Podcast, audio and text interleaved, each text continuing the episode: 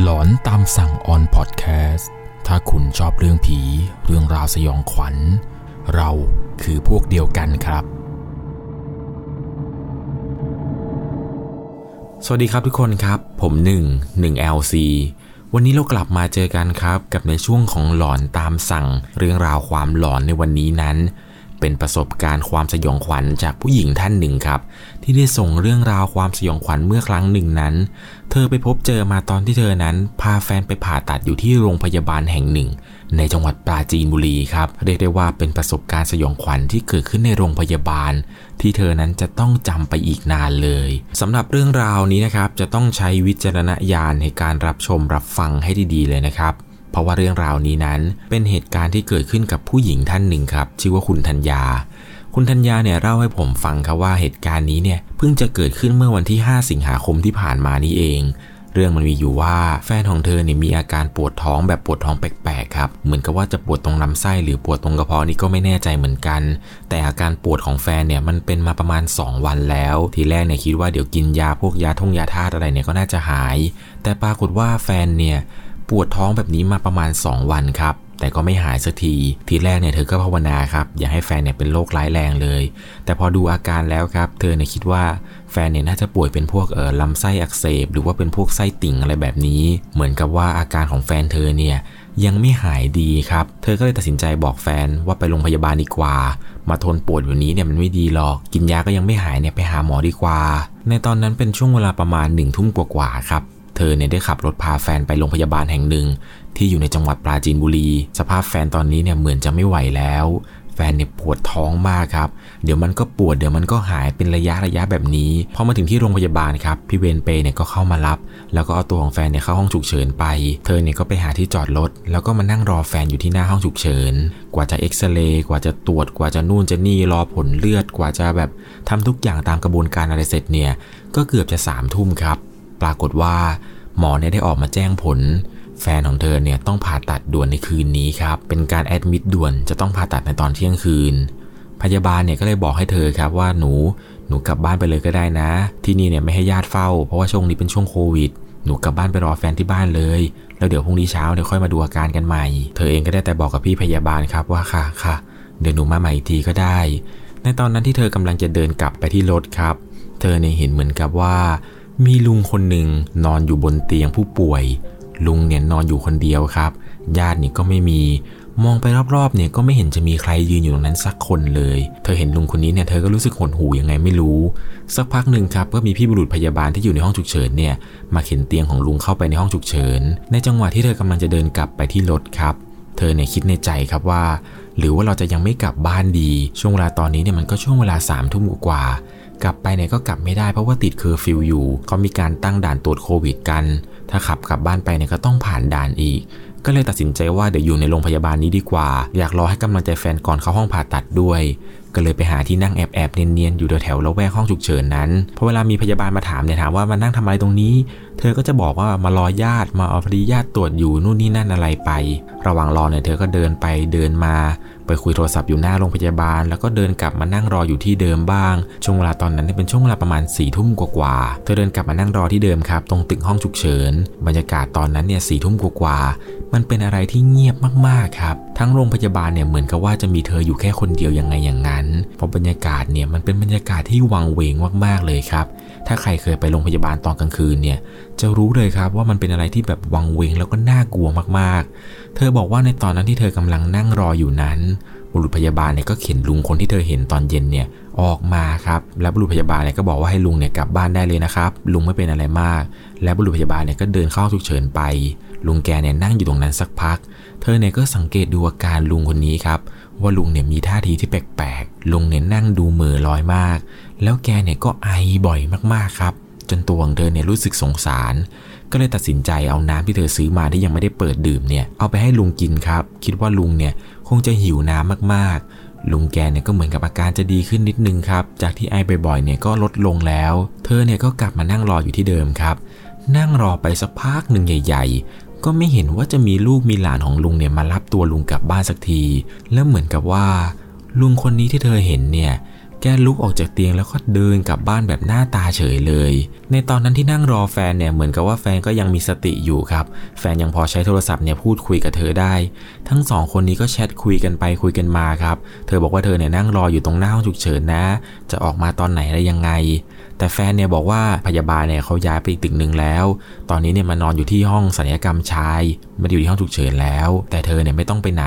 ให้นั่งรออยู่ที่นั่นแหละ ปรากฏว่า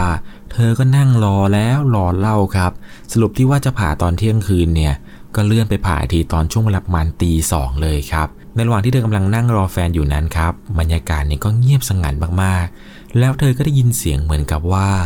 มีใครบางคนกำลังเข็นเตียงผู้ป่วยมา เสียงของล้อกับเตียงเนี่ยมันกระทบกันเป็นเสียงสั่นๆ ดังมาแต่ไกล ซึ่งภาพที่เธอเห็นก็คือ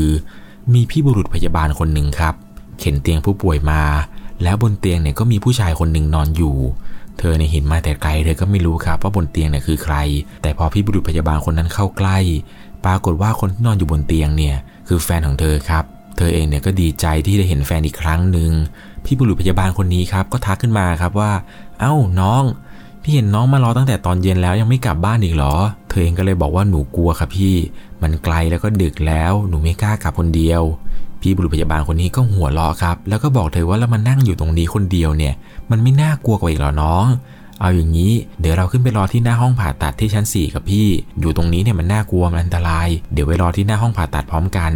เธอเองเนี่ยก็ขึ้นลิฟต์ไปกับพี่บุรุษพยาบาลคนนั้น ในลิฟต์เนี่ยก็มีเธอแล้วก็มีพี่บุรุษพยาบาล แล้วก็มีแฟนของเธอที่นอนอยู่บนเตียงผู้ป่วย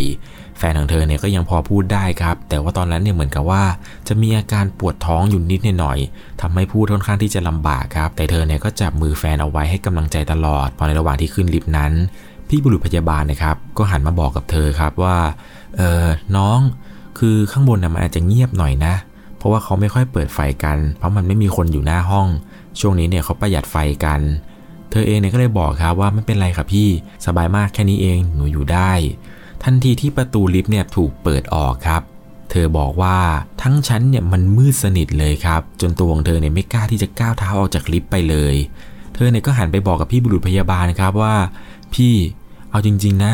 พี่ช่วยเปลืองไฟสักสามชั่วโมงได้ไหมหนูไม่ไหวตรงนี้มันมืดเกินหนูอยู่ไม่ได้หรอก พี่บุรุษพยาบาลก็ขำครับ แล้วก็เข็นเตียงออกไป ไปเปิดสวิตไฟให้เธอครับ แล้วก็บอกว่านั้นหนูนั่งรออยู่ตรงนี้นะ พี่เปิดไฟให้แล้วอย่าออกไปไหนล่ะ ซึ่งชั้นนี้ครับเป็นชั้นห้องผ่าตัด ออกมาจากประตูลิฟต์เนี่ยก็จะมีที่นั่งรอ ถัดไปเนี่ยก็เป็นประตูห้องผ่าตัดครับ ซึ่งในชั้นนี้ก็ไม่ได้กว้างอะไรครับ หลังจากที่พี่พยาบาลเปิดไฟให้เนี่ย มันก็ดูไม่ค่อยน่ากลัวแล้ว ทันทีที่พี่บุรุษพยาบาลเนี่ยเข็นแฟนของเธอเข้าไปในห้องผ่าตัด เหมือนกับว่าสีหน้าของเธอเนี่ยจะเริ่มเปลี่ยนไปแล้วครับ เพราะว่าคราวนี้บริเวณหน้าห้องผ่าตัดทั้งชั้นเนี่ยมีเธอนั่งอยู่เพียงแค่คนเดียวครับ บรรยากาศเนี่ยมันเงียบมากๆ แต่ก็คิดในใจครับ ถ้าเราขับรถกลับบ้านคนเดียวเนี่ยถ้าไปเจอพวกผีเจอคนลงคนร้าย เจอด่านตรวจแล้วต้องมานั่งเสียงคงเสียงเงินอะไรให้เขาอีกเนี่ยมันก็ไม่คุ้มครับ นั่งรออยู่ที่โรงพยาบาลเนี่ยน่าจะดีกว่า ในระหว่างที่กำลังนั่งรอแฟนผ่าตัดไปนั้นครับเธอเองเนี่ยก็ใส่หูฟังข้างหนึ่งครับแล้วก็ฟังเพลง ดูหนังดูโค้งดูคลิปอะไรไปเรื่อยครับก็พยายามหาคลิปพวกคลิปตลกตลกอะไรอย่างเงี้ยนั่งดูไป ผ่านไปได้ประมาณ 40 กว่านาที ช่วงเวลานี้มันเกือบจะตีสามแล้วล่ะครับ คราวนี้จินตนาการเนี่ยยิ่งพุ่งขึ้นสูงไปอีก เพราะว่าบรรยากาศบวกกับสถานที่แล้วเวลาในตอนนี้นั้น มันค่อนข้างที่จะลงตัวแล้วก็เหมาะเจาะมากๆเลย ในระหว่างที่เธอกำลังนั่งฟังเพลงนั่งดูหนังไปนั้นครับ เหมือนกับว่าเธอกำลังหลับตา แล้วก็ใส่หูฟังฟังเพลงไป ในจังหวะที่กำลังเคลิ้มเคลิ้มเหมือนกับกำลังจะหลับ เป็นช่วงเวลาแบบกึ่งหลับกึ่งตื่น เธอเนี่ยบอกว่า ไอหูข้างที่ไม่ได้ใส่หูฟังเนี่ย มันได้ยินเสียงเหมือนกับว่า เป็นเสียงคนสวดมนต์ครับ เป็นเสียงคนสวดมนต์ดังแว่วเข้ามา เป็นบทสวดที่แปลกมากๆ เป็นภาษาที่ไม่เคยได้ยินมาก่อน ตอนนั้นเนี่ยเธอสะดุ้งตื่นขึ้นมาครับ พยายามลืมตาขึ้นมาดู ทั้งชั้นเนี่ยก็ไม่เห็นใครสักคน อีกอย่างหนึ่งเนี่ยเราอยู่ในโรงพยาบาล แล้วเสียงสวดมนต์นี้มันเป็นเสียงอะไรกัน เธอคิดว่าน่าจะหูเพี้ยนแหละ คงจะไม่ใช่พวกผีพวกอะไรมาสวดมนต์หรอก เป็นไปไม่ได้เป็นไปไม่ได้ หลังจากนั้นเนี่ยเธอก็ลุกขึ้นจากเก้าอี้ครับแล้วก็เดินหาห้องน้ำปรากฏว่าในชั้นห้องฉุกเฉินนี้มันไม่มีห้องน้ำครับเธอต้องกดลิฟต์ลงไปเข้าห้องน้ำที่ชั้นหนึ่งเธอก็เดินไปกดลิฟต์แล้วลิฟต์เนี่ยก็พาเธอมาที่ชั้นหนึ่งครับเธอเองเนี่ยเดินเข้าไปในห้องน้ำเธอบอกว่าบรรยากาศตอนนั้นเนี่ยมันค่อนข้างที่จะเงียบมากๆครับห้องน้ำเนี่ยก็เป็นห้องที่ไม่ใหญ่มากมีประมาณ 3 ห้อง หลังจากที่เธอทำธุระทำอะไรเสร็จเรียบร้อยครับ ในจังหวะที่เธอนั้นเดินออกมาจากห้องน้ำเพื่อเดินไปกดลิฟต์ขึ้นไปชั้น 4 เธอบอกว่าออกมาจากห้องน้ำเนี่ยข้างหน้าเธอนะครับภาพที่เธอเห็นเนี่ยตรงลิฟต์เนี่ยมันจะมีกระจกอยู่บานหนึ่งครับ เป็นบานที่ค่อนข้างที่จะใหญ่พอสมควร ซึ่งภาพในกระจกเนี่ยมันก็จะสะท้อนเห็นตัวเธอ เห็นห้องน้ำแล้วก็เห็นบรรยากาศรอบๆ ตึกห้องฉุกเฉินนั้น ในจังหวะที่เธอกำลังเดินออกมาจากห้องน้ำได้ประมาณครึ่งทางแล้วครับ เกือบจะถึงลิฟต์อยู่แล้ว เธอดันเห็นครับว่า มีเด็กผู้หญิงคนหนึ่งใส่เสื้อสีน้ำเงิน ใส่รองเท้าแตะ ผมสั้นประมาณปะบ่า เดินออกมาจากห้องน้ำแล้วก็เดินผ่านหลังตัวเธอไป เธอเนี่ยด้วยความตกใจครับ เพราะว่าภาพในกระจกมาสะท้อนมาแบบนั้น เธอเนี่ยก็หันไปมองรอบตัวเลยครับ ปรากฏว่า ในตอนนั้นไม่มีเด็กผู้หญิงคนไหนสักคนเลยที่อยู่ในบริเวณตึกฉุกเฉินนั้น เธอเนี่ยถึงกับช็อกสุดขีดเลยครับ เพราะว่าภาพที่เธอเห็นนี้ มันเห็นเต็มเต็มสองตาเธอเลย เธอเองเนี่ยก็รีบวิ่งไปกดลิฟต์ครับ แต่ด้วยความที่ว่าลิฟต์เนี่ยมันมาช้าเหลือเกิน เธอเองเนี่ยก็ไม่รอแล้วครับ รีบเดินออกจากอาคารไปนั่งรออยู่กับพี่เวนเปที่อยู่ตรงหน้าอาคาร พอเธอเดินมาถึงตรงที่หน้าเวนเปที่พี่เขาอยู่กันเนี่ย เหมือนกับว่าสีหน้าของเธอเนี่ยจะซีดจนแบบว่าเปลี่ยนไปจนได้เห็นได้ชัด พี่เวนเปคนหนึ่งเนี่ยถึงกับทักเธอเลยว่าน้องน้องไปเจออะไรมาเนี่ยทำไมทำหน้าเหวอจัง น้องเจอผีเหรอ แล้วพี่เวนเปก็พากันหัวเราะเลยครับ แต่เธอเนี่ยถึงกับขำไม่ออกเลยครับ เพราะว่าภาพที่เธอเห็นว่าเด็กผู้หญิงคนนั้นเนี่ยเดินออกจากห้องน้ำผ่านเธอไปเนี่ย มันยังคงติดตาอยู่เลย นั่งรออยู่กับพี่เวนเปไปได้ประมาณตีสามห้าสิบนาทีตอนนั้นเนี่ยก็รู้สึกว่าง่วงมากๆแล้วครับ ถ้านั่งรออยู่ตรงนี้อีกนิดมันก็จะเช้าแล้วแต่ยุงมันก็กัดเยอะเหลือเกิน ก็เลยตัดสินใจครับว่า เดี๋ยวเดินกลับไปนอนรอที่รถดีกว่าทีแรกที่ยังไม่ตัดสินใจไปนอนรอที่รถเนี่ยก็เพราะว่ารถเนี่ยจอดไกลหลือเกินครับรถเนี่ยไปจอดอยู่ตรงหลังตึกห้องฉุกเฉินครับเพราะว่าตอนที่เธอมาเนี่ยคนมาโรงพยาบาลเยอะมากๆครับทำให้ที่จอดหน้าตึกเนี่ยมันไม่มีที่จอดตรงนี้เนี่ยมันเต็ม เธอก็เลยจำเป็นที่จะต้องส่งแฟนลงที่หน้าห้องฉุกเฉิน แล้วก็ต้องขับรถเนี่ยวนกลับไปจอดที่หลังตึก แต่ในเวลาตอนนี้เนี่ยหน้าตึกมันที่จอดรถมันโล่งแล้วครับ เธอก็เลยคิดว่า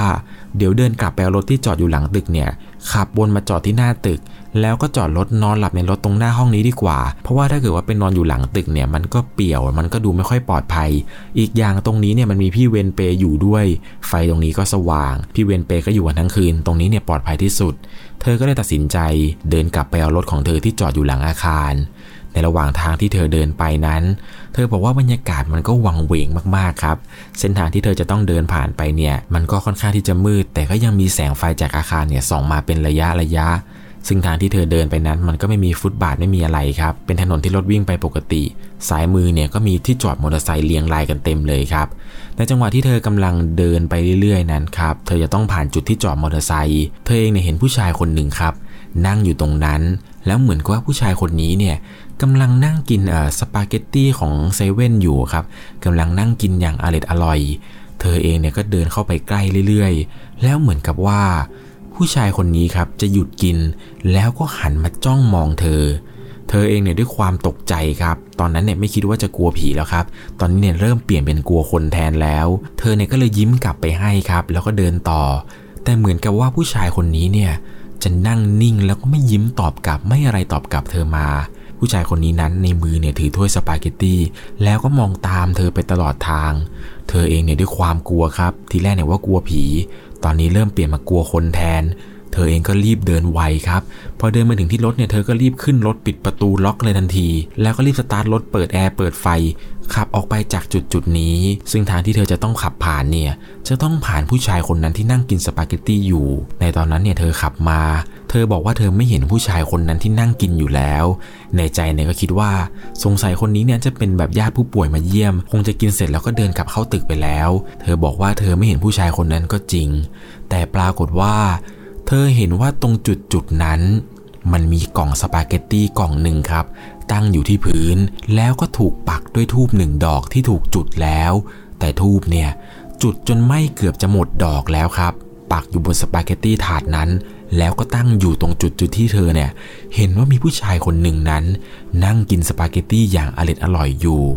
เธอเองเนี่ยด้วยความกลัวครับ เธอก็รีบขับรถไปที่หน้าตึกทันที เธอก็คิดในใจครับว่าทำไมต้องมาเจอเรื่องอะไรแบบนี้ด้วยวะเนี่ย โกรธตัวเองเหมือนกันครับว่าทำไมไม่รีบกลับบ้านไปตั้งแต่แรกก็จบจบไป มาอยู่ทำไมในโรงพยาบาลตอนดึกตอนดื่มแบบนี้วะ พอหลังจากนั้นที่ขับมาถึงที่หน้าตึกครับ เธอเองเนี่ยก็มาจอดรถในตำแหน่งที่ว่าพี่เวนเปเนี่ยน่าจะมองเห็นเธอ หลังจากนั้นเนี่ยเธอก็ยกมือขึ้นมาพนมเลยครับบอกว่าเออเจ้าที่เจ้าทางคะช่วยปกปักรักษาหนูด้วย หนูมานอนเฝ้าแฟนเฉยๆค่ะเดี๋ยวเช้าหนูก็กลับ อย่ามีอะไรมากลังแกหรือว่าอย่ามีอะไรมาลังควานหนูเลย หนูกลัว หนูมีลูกหนูต้องเลี้ยงลูกเลี้ยงแม่ ไม่อยากช็อกตายที่นี่ หนูเหนื่อยค่ะหนูอยากนอน พอพูดจบครับ เธอก็นั่งดูคลิปวิดีโอไปเหมือนกับให้จิตใจเนี่ยมันสงบขึ้นมาสักพักหนึ่งแล้วเธอเนี่ยก็เผลอนอนหลับไป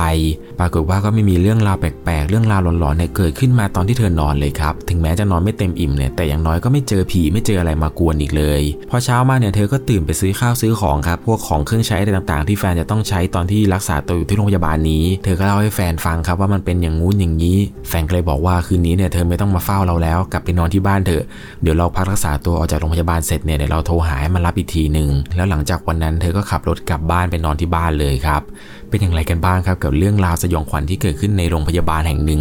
ในจังหวัดปราจีนบุรีเรียกได้ว่าเป็นประสบการณ์ที่แบบหืมคือถ้าไม่เจอกับตัวเองเนี่ยไม่รู้จริง ๆ ครับ พวกเรื่องราวแปลกๆ เรื่องราวหลอนๆที่เกิดขึ้นเนี่ย เป็นอะไรที่ค่อนข้างที่จะพูดได้ยากครับ ผมเองเนี่ยก็เคยมีประสบการณ์หลอนที่เกิดขึ้นในโรงพยาบาลเหมือนกัน แต่ก็ไม่ได้หนักหรือว่าหลอนเท่ากับคุณธัญญาเลย เธอเองเนี่ยบอกว่าพอเช้าขึ้นมาครับ เธอด้วยความสงสัยเนี่ย เธอก็เลยเดินกลับไปดูไอ้จุดที่เธอเห็นว่ามีกล่องสปาเกตตี้ตั้งอยู่เนี่ย เมื่อคืนที่เธอเห็นเนี่ย มันมีจริง ๆ หรือเปล่า หรือบางทีเธออาจจะแบบตาฝาดตาเบอไป เธอบอกว่าวันนั้นเนี่ยเดินกลับไปดูอีกทีหนึ่งแต่ปรากฏว่ามันก็มีกล่องสปาเกตตี้อะตั้งอยู่จริง ๆ นะครับ แต่สิ่งที่มันแปลกอย่างหนึ่งคือ เธอบอกว่าตรงนั้นเนี่ยมันมีหมาเนี่ยเยอะพอสมควร แต่หมาเนี่ยไม่กล้าเข้ามากินสปาเกตตี้กล่องนั้นเลยครับ เหมือนกับว่าพวกมันเนี่ยจะเดินมาดม แล้วก็รีบวิ่งออกจากจุดๆนั้นไปเลย ซึ่งมันก็เป็นอะไรที่แปลกมากๆเลยครับ ที่เธอไม่เคยเห็นมาก่อน บอกเลยครับว่าเป็นอะไรที่ขนลุกมากๆครับกับเรื่องราวเรื่องนี้ ยังไงแล้วนะครับ วันนี้ถ้าคุณชอบเรื่องผี เรื่องราวสยองขวัญ เราคือพวกเดียวกันครับสำหรับวันนี้ผมขอตัวลาไปก่อน รักษาสุขภาพกันด้วยนะครับ ช่วงนี้โรคระบาดโควิด -19 ค่อนข้างที่จะร้ายแรง ยังไงแล้วเราจะผ่านไปด้วยกันครับ สวัสดีครับ สามารถรับชมเรื่องราวหลอนๆเพิ่มเติม ได้ที่ YouTube Channel 1 LC ยังมีเรื่องราวหลอนๆอีกมากมายที่เกิดขึ้นในบ้านเรา รอให้คุณนั้นได้ฟังอยู่นะครับ